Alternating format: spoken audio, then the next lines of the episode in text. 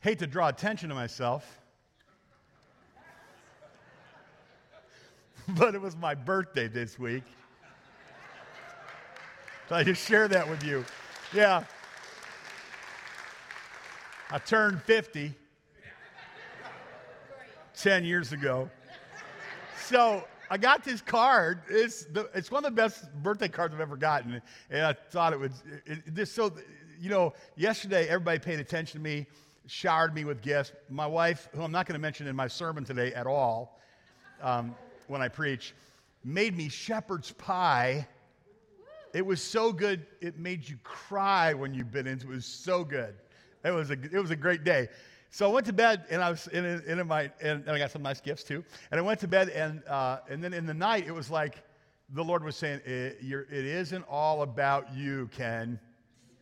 And it was, it was, it was, and, this is what came to my mind. It was like when I'm talking to people, I'm like telling them about me and I, and, and it was like, ask them, and what about you?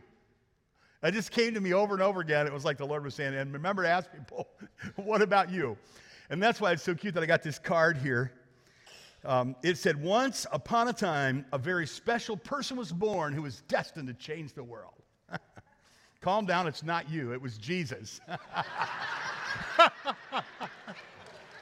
It's got to be one of the best cards I've ever gotten. Rosemary, thank you. That's so awesome.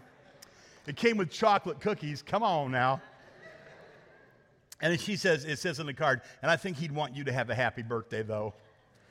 He's like that. So I am getting old. I went to get gas the other day and I was going to pay cash. And so I, I got out of my car and it was on 60 on Spring Arbor Road. And I got out of my car.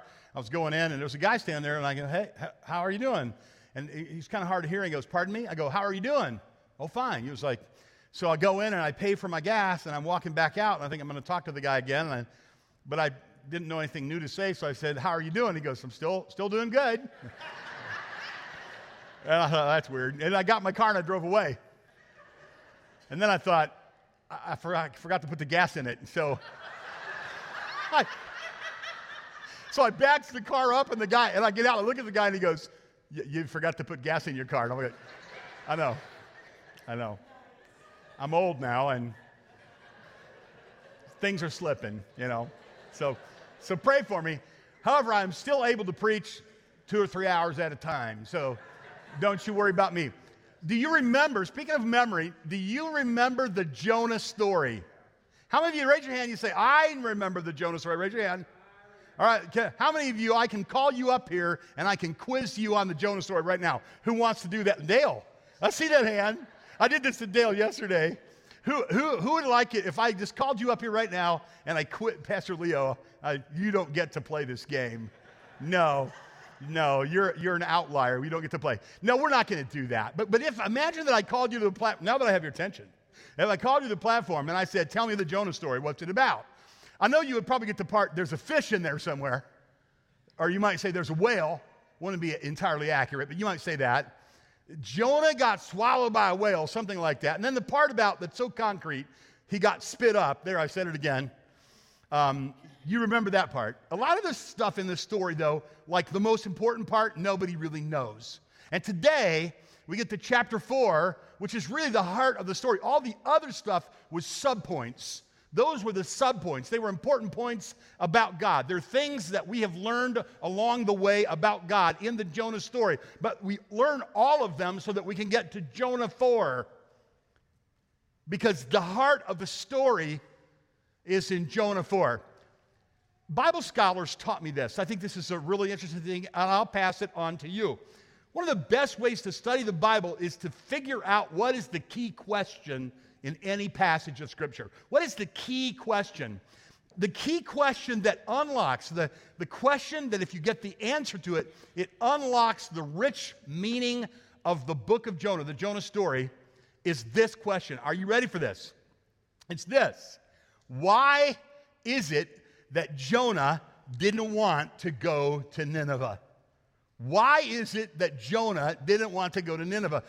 If, you're, if you have heard this taught well, you've always heard it taught that the people from Nineveh, which later became the capital of Assyria, were bad people. And the Assyrians were dangerous, bad people. really good pastors can describe this in such a way that you lose your appetite. I mean, these are bad people that do really bad, unconscionable things. And so it would seem on the surface when the Bible says in the beginning, hey, Jonah, arise, go to Nineveh, cry out against it. Jonah goes in the opposite direction. That's chapter one, right? He says, go to Nineveh. This is 500 miles, you know, north and east, up into the, up toward the Euphrates.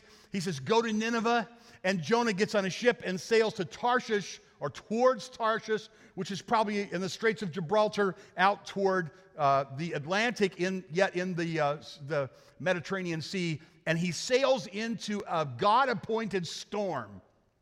So, this, like the worst of all missionaries ever, is told to go to the mission field, and he gets in a ship and he does the thing. If you can imagine the Titanic when he's out on the bow of the ship, he's going, Oh, this is great. I'm running from God. And all of a sudden, what is that? A really bad storm. Actually, he wasn't there. He was sleeping in the, remember? And a storm comes. Remember, there's a quiz to see if you remember this stuff. And a storm comes and it's bad. It's actually God appoints a storm. All through this, you see the sovereign hand of God appointing things like storms and fish and, and worms and a scorching east wind. He's, he's arranging things in this story. And then, you know the story, right? Jonah, he's sleeping. They say, you know, get up. We're all calling out to our gods. Why don't you call out to your God? Jonah doesn't call out to his God. They cast lots and discover he's the reason they're in this trouble through some kind of hocus pocus. He's the reason they're in this trouble. These pagans are actually better guys, they're better, they're better Christians, if you will, than, than they're better Hebrews, they're, they're better God-fearers than the missionary who won't cry out to God. They're crying out to God. They're like, why don't you cry out to your God? He doesn't cry out. They find out he's the reason they're in trouble, and they very reluctantly toss him overboard. Remember this? This is how the story goes. This is still chapter. They said, "We hate to do this to you. You know, is, there, any? If there's any other way we could do this, we would do it that way." but it looks like we're going to have to toss you overboard. So they toss him overboard. And then there's this little piece where they all turn to Yahweh and believe and make sacrifices. So this is kind of ironic, right? You've got this disobedient, rebellious, loser missionary dude drowning, and these pagans that he didn't really even sufficiently witness to or pray with, he, they're, they're turning to God, which is a part of the irony of the story. It's supposed to be funny. Everything about it is kind of like, ouch, funny, right? Oh, if this wasn't so pitiful, it would really be funny. Here you have pagans that are acting better than this missionary guy. Then the word of the, okay, oh, that was the part I forgot. And then what happens when Jonah goes down in the water? God saves him with a big sea monster, right? So the severe mercy sea monster swallows him up, and he's three days and three nights in the belly of the fish. You probably know this, but later on, Jesus, one of the reasons that we believe that this story really happened is because Jesus did. he, it's in the Bible there. Jesus refers to it like it's a real story. Jonah is a real person. He's referred to elsewhere in the Bible. And, and so this is why we believe this is a didactic narrative. In other words, it's a narrative made to teach us something. And the question is, what are we supposed to learn then from this didactic narrative, this narrative, this story that's supposed to teach us things? Well, maybe the first thing is when God tells you to do something, do it. That wasn't even that hard to figure out. And the second thing maybe is like, and if you don't do what God says and you run away from Him, you might get in trouble. you might run into a storm. And, uh, and sometimes the pagans will be more Christian than you are, or more Hebrew than you are, or more God fearing than you are.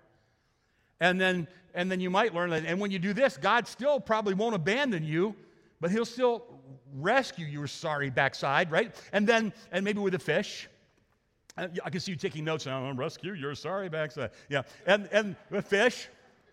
And, and, and then he prays, he cries out to God. That's another thing you might want to do. Even though Jonah, he, you're going to see later on, he, he doesn't want everybody to have mercy, but he wants to have mercy.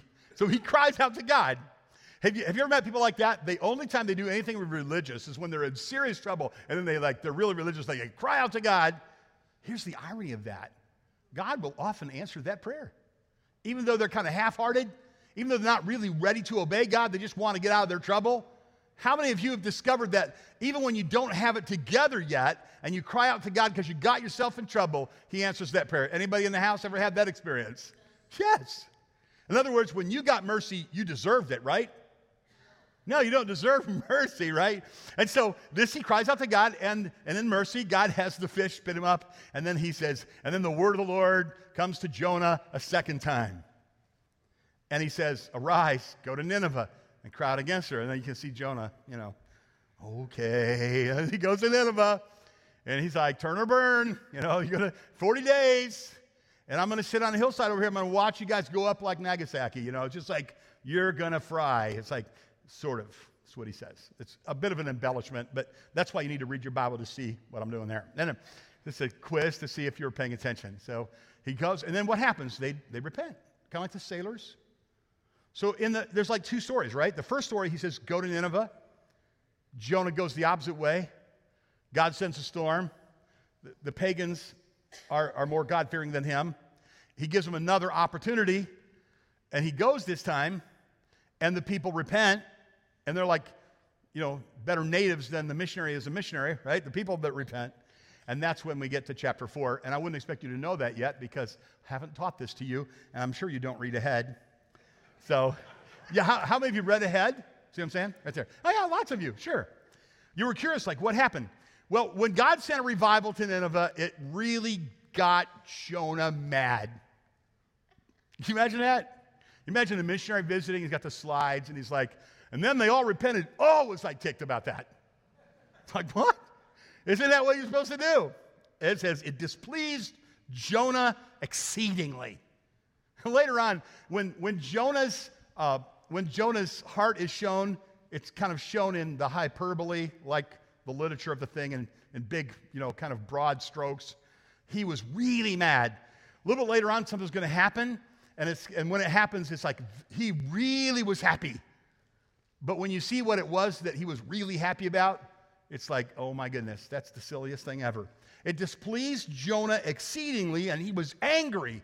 And he prayed to the Lord and he said, Now, this is where we're going to find out why Jonah didn't go to Nineveh.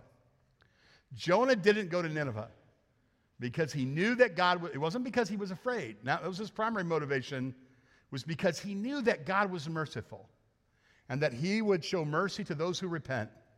And he doesn't want to give judgment. He knew the nature and character of God.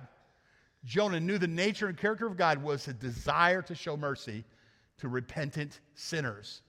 And he didn't want the Assyrians to repent because he didn't like them, because he was bitter against them, because he had this kind of false nationalistic fervor thing going on, and probably because he was just interested in his own selfish comfort. And we'll talk about that in a minute. So he says to God, that uh, he prayed to the Lord and said, Lord, is not this what I said when I was in my country? That is why I made haste to flee to Tarshish. I knew that you are a gracious God and merciful, slow to anger and abounding in steadfast love, and relenting from disaster. I knew you were like this, and that's why I didn't want to go. This is a really crazy motivation but it's what the Bible says that they'd had a conversation earlier that wasn't recorded. I didn't want to do this because I knew you were going to show mercy. Therefore, now, O Lord, take my life from me, he says. Take my life from me. It's better for me to die than live.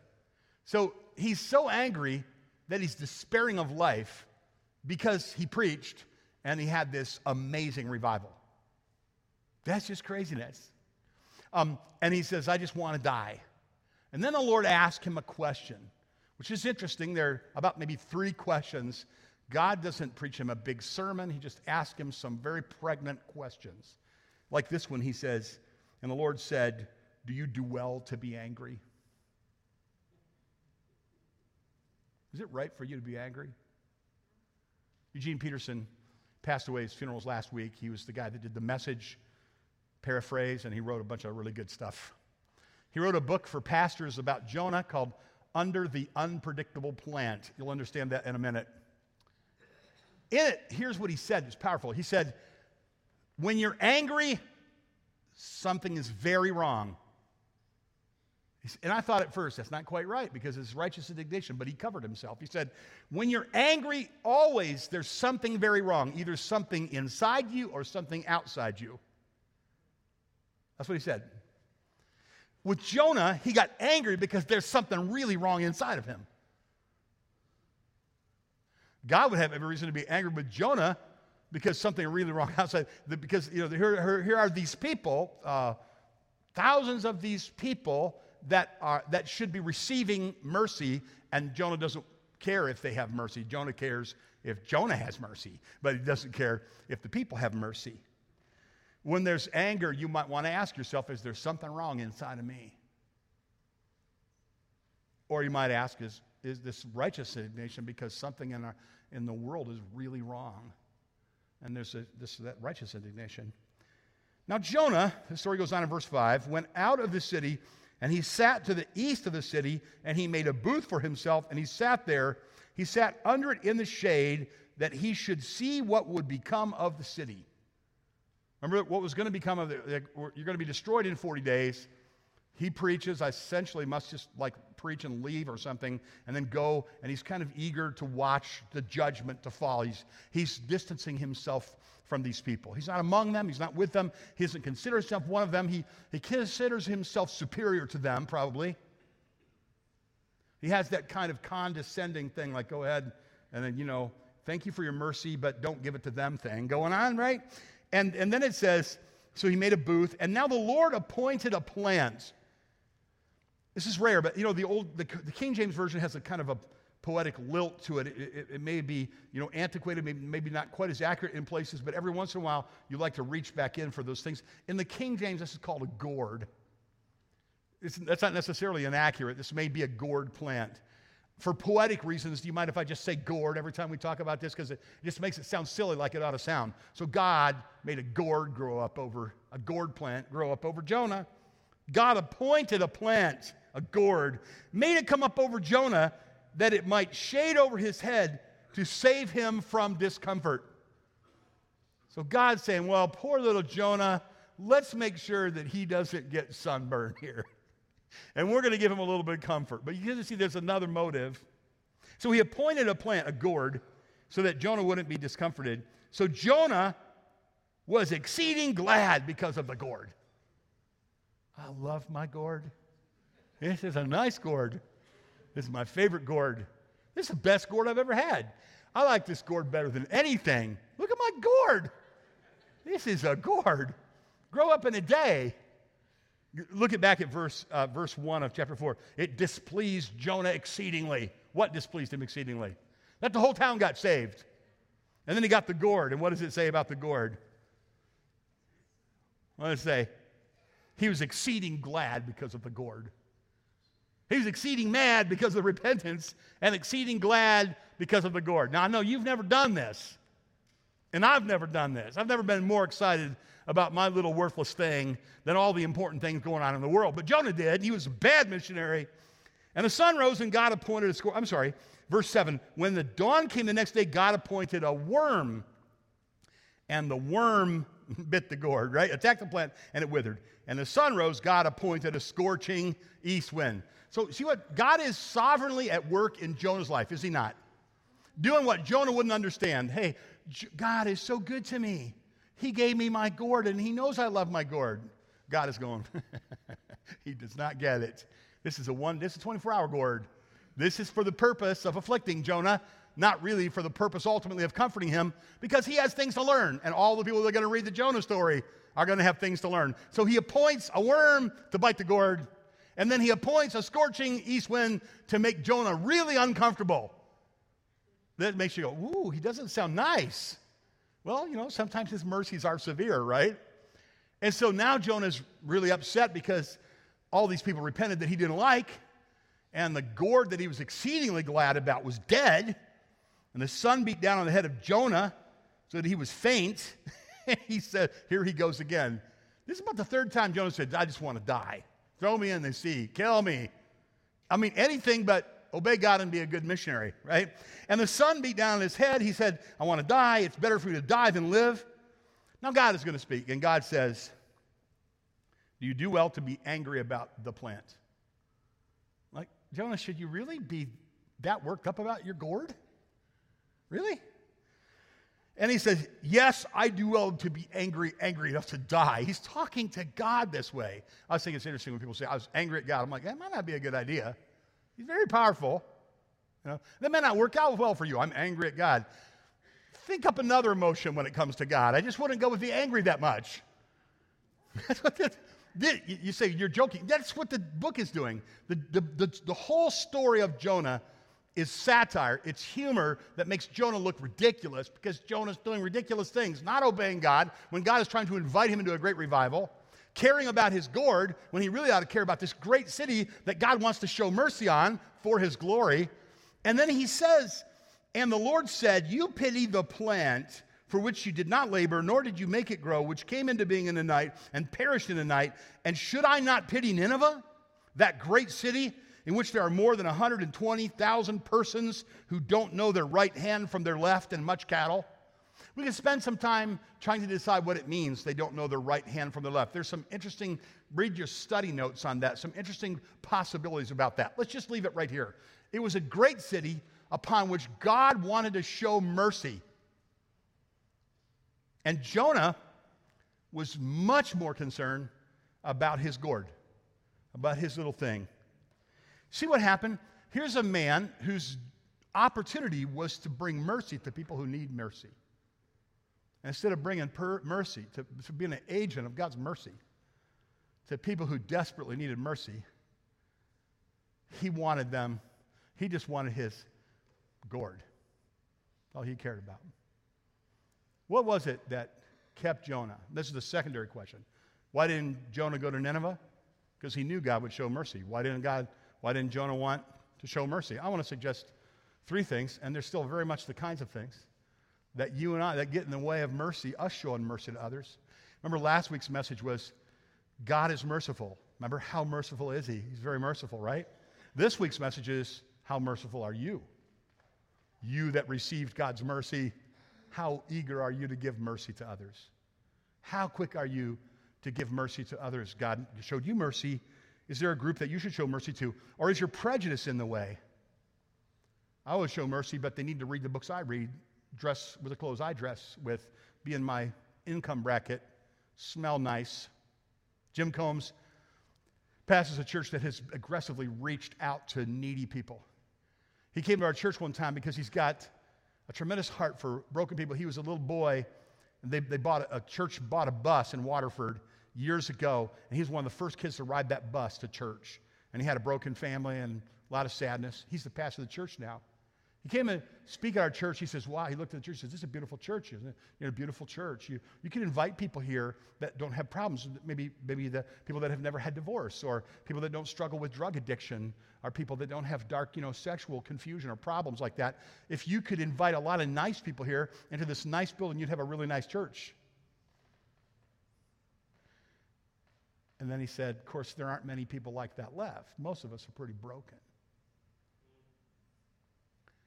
He said, Now, if you would go up and down the streets around here and start inviting broken people, hurting people, needy people, people in need of mercy, now you'd find they're everywhere. See, that's what we're talking about. God had a city of, of broken people, and he wanted to send a broken, a broken prophet, a broken missionary to a broken city to tell them that God would show mercy. And for some crazy reason, he didn't want to do that. But I mean, you wouldn't do that, right? You wouldn't ever let that get in your way. You wouldn't have like a prejudice against other people that would keep you from showing mercy to them, would you? That's something to think about, isn't it? You remember the Jesus movement? You heard about it? The Jesus movement out west? Uh, I heard, I think it was Michael Card was doing a teaching the other day, and, and, and he said this, this is his theory. He said, there was during the during the free love drug hippie thing a lot of really bad things were happening. And and he said he believes that god's spirit was going to push back against that darkness by sweeping that area with a movement of jesus people. That's what he says. And so thousands of people really came to lord. There's some weirdness in it but thousands of people really did come to know the lord. But it was a little weird. It was a little awkward right? Churches of nice churchy people were all sitting in their churchy pews and singing their churchy songs with their churchy clothes on. And then some like people that came smelling like weed and their hair was weird and their music was weird and their clothes were weird. Uh, they started getting uh, turning to jesus and getting baptized on the beach and so forth. And, and they came to this church. Chuck smith was the pastor. And they said can we come in A lot of churches were saying, sure, come in, get yourself cleaned up, get yourself a suit, change your weird music, stop your drugs for six months, you know, that kind of thing. And then, you know, you can be one of us once you learn the secret handshake. But Chuck Smith felt the Holy Spirit was telling him, just invite him to come in and put him in the band. This is what he did. Literally, the first band, the first music group there, was made up of a couple of guys who are still walking with the Lord today and who love the Lord. And they said, We were checking into the jail to serve our drug terms, you know, in the jail and checking out for the weekend and singing on the praise team. Now, I tell you, that would just be a little weird, wouldn't it? You might go sit under your gourd if that happened and say, I want people to get saved that are nice, that people that smell nice, people that are nice, that haven't had weird problems, you know, or that have kept them under wraps like me and are not so apparent. Anyway, I don't want to meddle, right? So that's not the way the story goes. It just lays it kind of lightly on the table. Maybe he didn't go because of prejudice. Maybe he didn't go because of selfishness and, and comfort, because he wanted his own little place. And we've got our little place that we call Bittersweet Farm. You know, God, we didn't have that though for me to go sit on the porch seven days a week and it's to be comfortable. There's a town of lost people all around us. That's why we came here. People who need the Lord. And we need to figure out how to go after them. We're going to tell you some ideas about how to do that. Uh, Tim Mackie, who teaches well on Jonah, he says this is the story of Jonah is a little bit like watching a movie. You ever watch a movie and then somewhere in the movie a red dot shows up between someone's eyes and you go, oh no, they're going to shoot that guy? He says, when you get to the end of Jonah, guess where the red dot is? It's between your eyes. Yeah. Are you so interested in your own comfort, your own gourd, that you won't move out and do something to reach somebody? Your neighbor, you pray for them, you do something for them, you participate in a, in a missional team. Or, or are you so prejudiced against them because they're not really up to your standard that you want people to get saved, but you're not sure about those people? Or maybe bitterness, and this is a hard one, right? Somebody hurts you bad, hurts your people. That might have been with Jonah, might, might have been the Assyrian people have hurt some people he loved, and he's just like, I will never forgive them, and I don't want them to be forgiven. Maybe that's the case. You know, one of the things that we have always done in this church, we meaning before I was here, they, you all did, was you, maybe, I don't know if you all started this calling teams, using that term teams. We, you know, sometimes churches are full of committees, and that's not, that's not as active sounding. In our church, we call them teams. And we have different kinds of teams.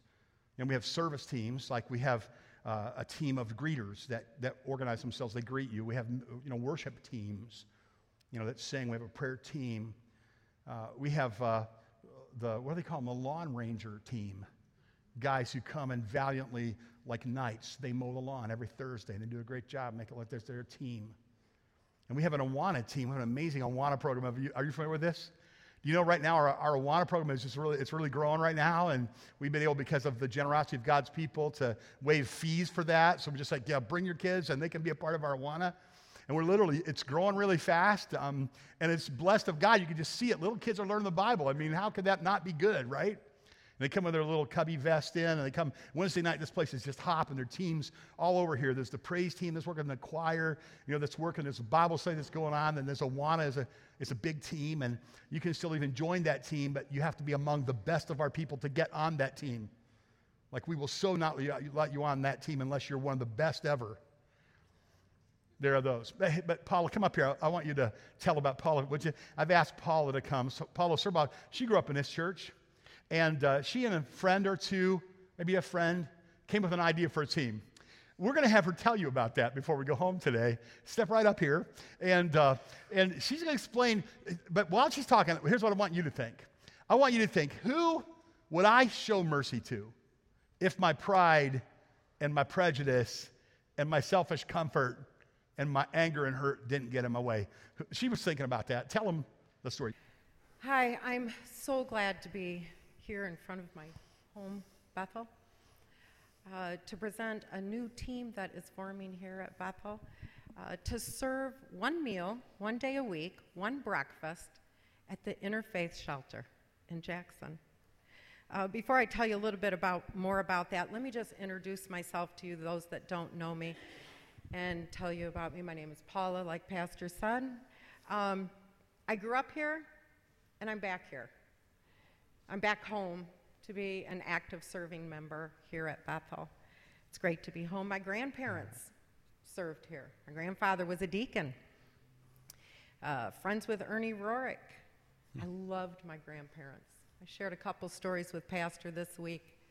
I have really fond memories. You hmm. knew my grandparents loved Jesus.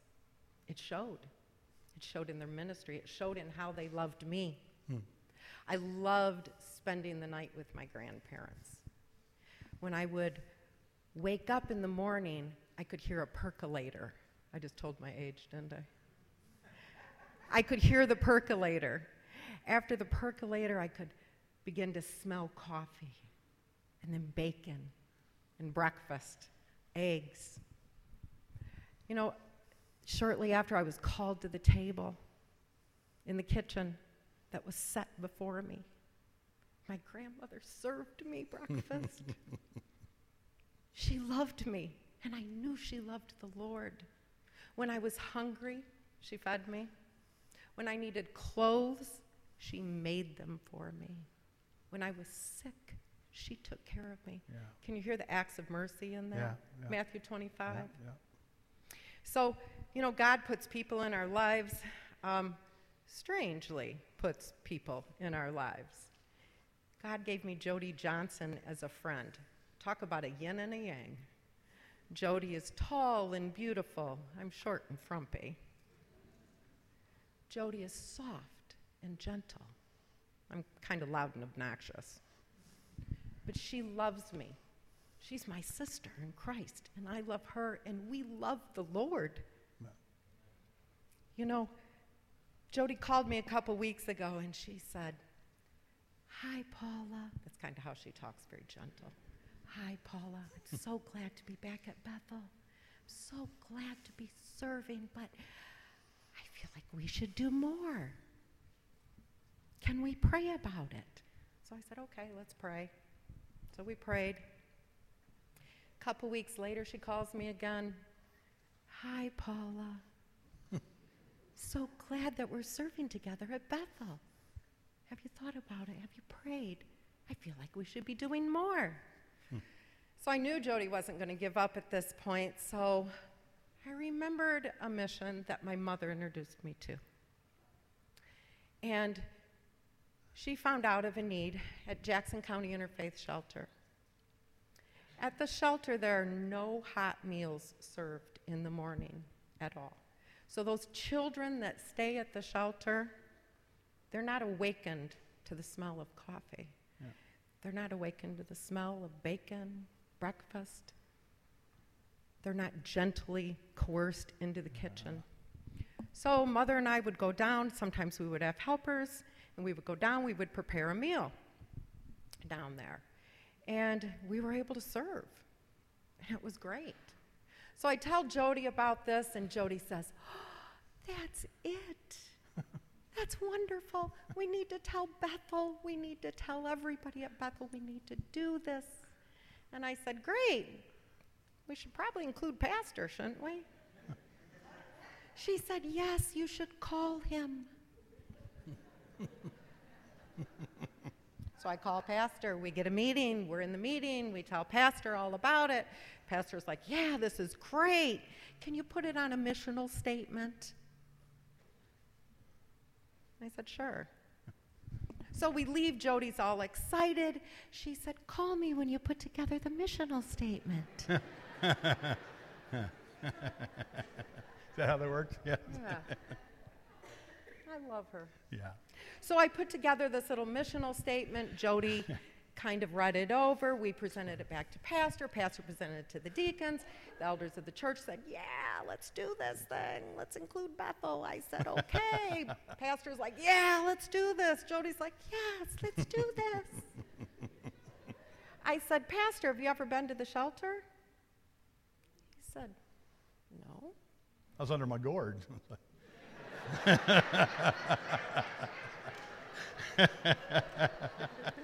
Sorry about that. I said, Jody, have you ever been to the shelter? She said, No. I said, Okay, guys, let's see where we're going to serve. So I called, I arranged a meeting. We meet down in the parking lot, 9 o'clock in the morning on a Tuesday. Jody and Pastor are all excited. They're going to go save souls and serve breakfast. I said, Do you know where we're at? Can we take a minute here? Let me brief you. So I give them the information that I can. Pastor prays with us. There's the doors to the shelter. We head across the road. We open the doors to the shelter. I see people I know. Hey, what's up? How are you? What's going on? Mm-hmm. Yeah, this is great. I haven't seen you in a long time. I turn around and here's Pastor.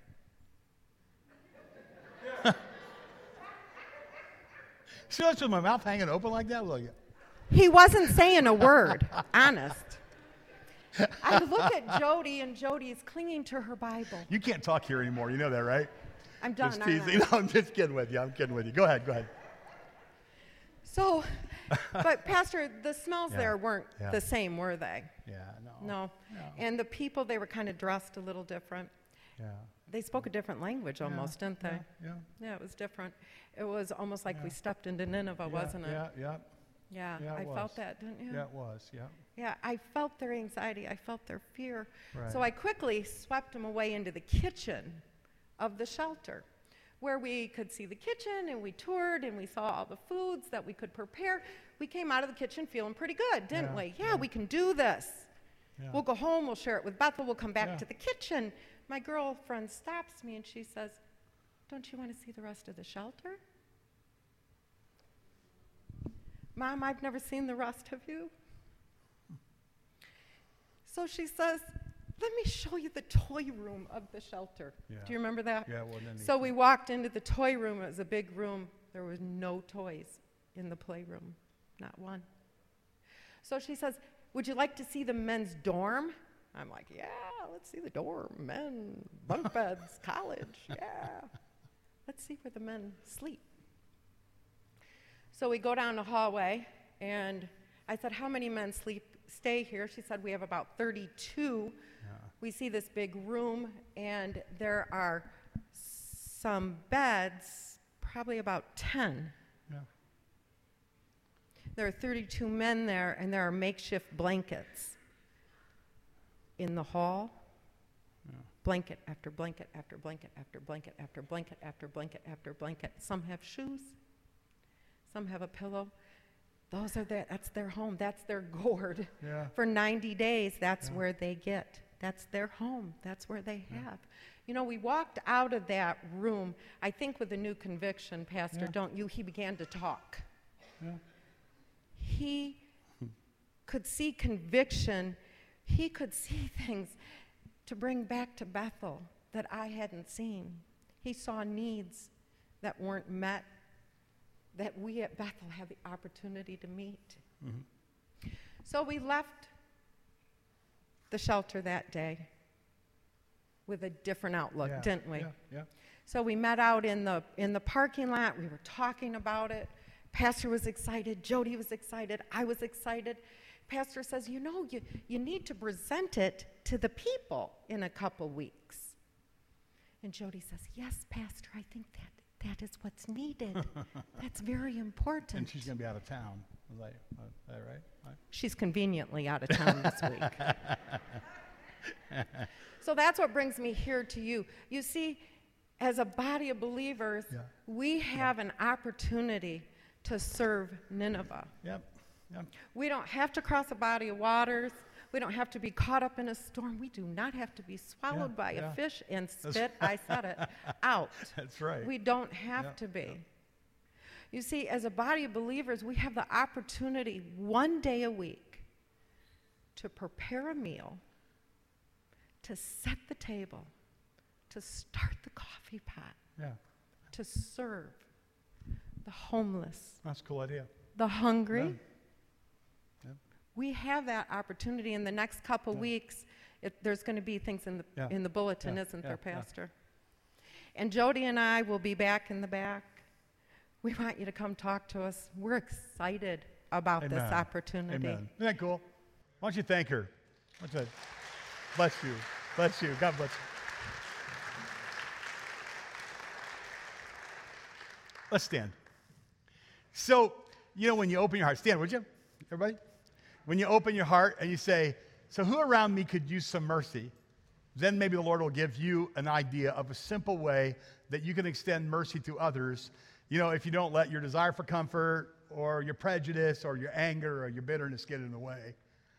And as a church, just imagine the kinds of things that God can raise up in missional teams. Even this one, you can be a part of that. Let's pray together, and we'll be on our way this week. Heavenly Father, uh, thank you for the things that we have that make us comfortable. We know that you're not against that. But we also know that they're not the ultimate things. And the ultimate thing is your mission of mercy in the world. And so I pray today, as we've gathered in your name and as we've sung uh, the songs of the faith, and as we've uh, partaken of communion, and as we've heard of this, this missional team and others, that you would, within our hearts, you put a seed, plant a seed in our heart of, Lord, who is it in my life that's hurting and needs mercy? Who is it in my life that's hurt me and needs mercy? Lord, help me eagerly go on a mission of mercy. You're merciful. Make me merciful. Amen and amen. You're dismissed.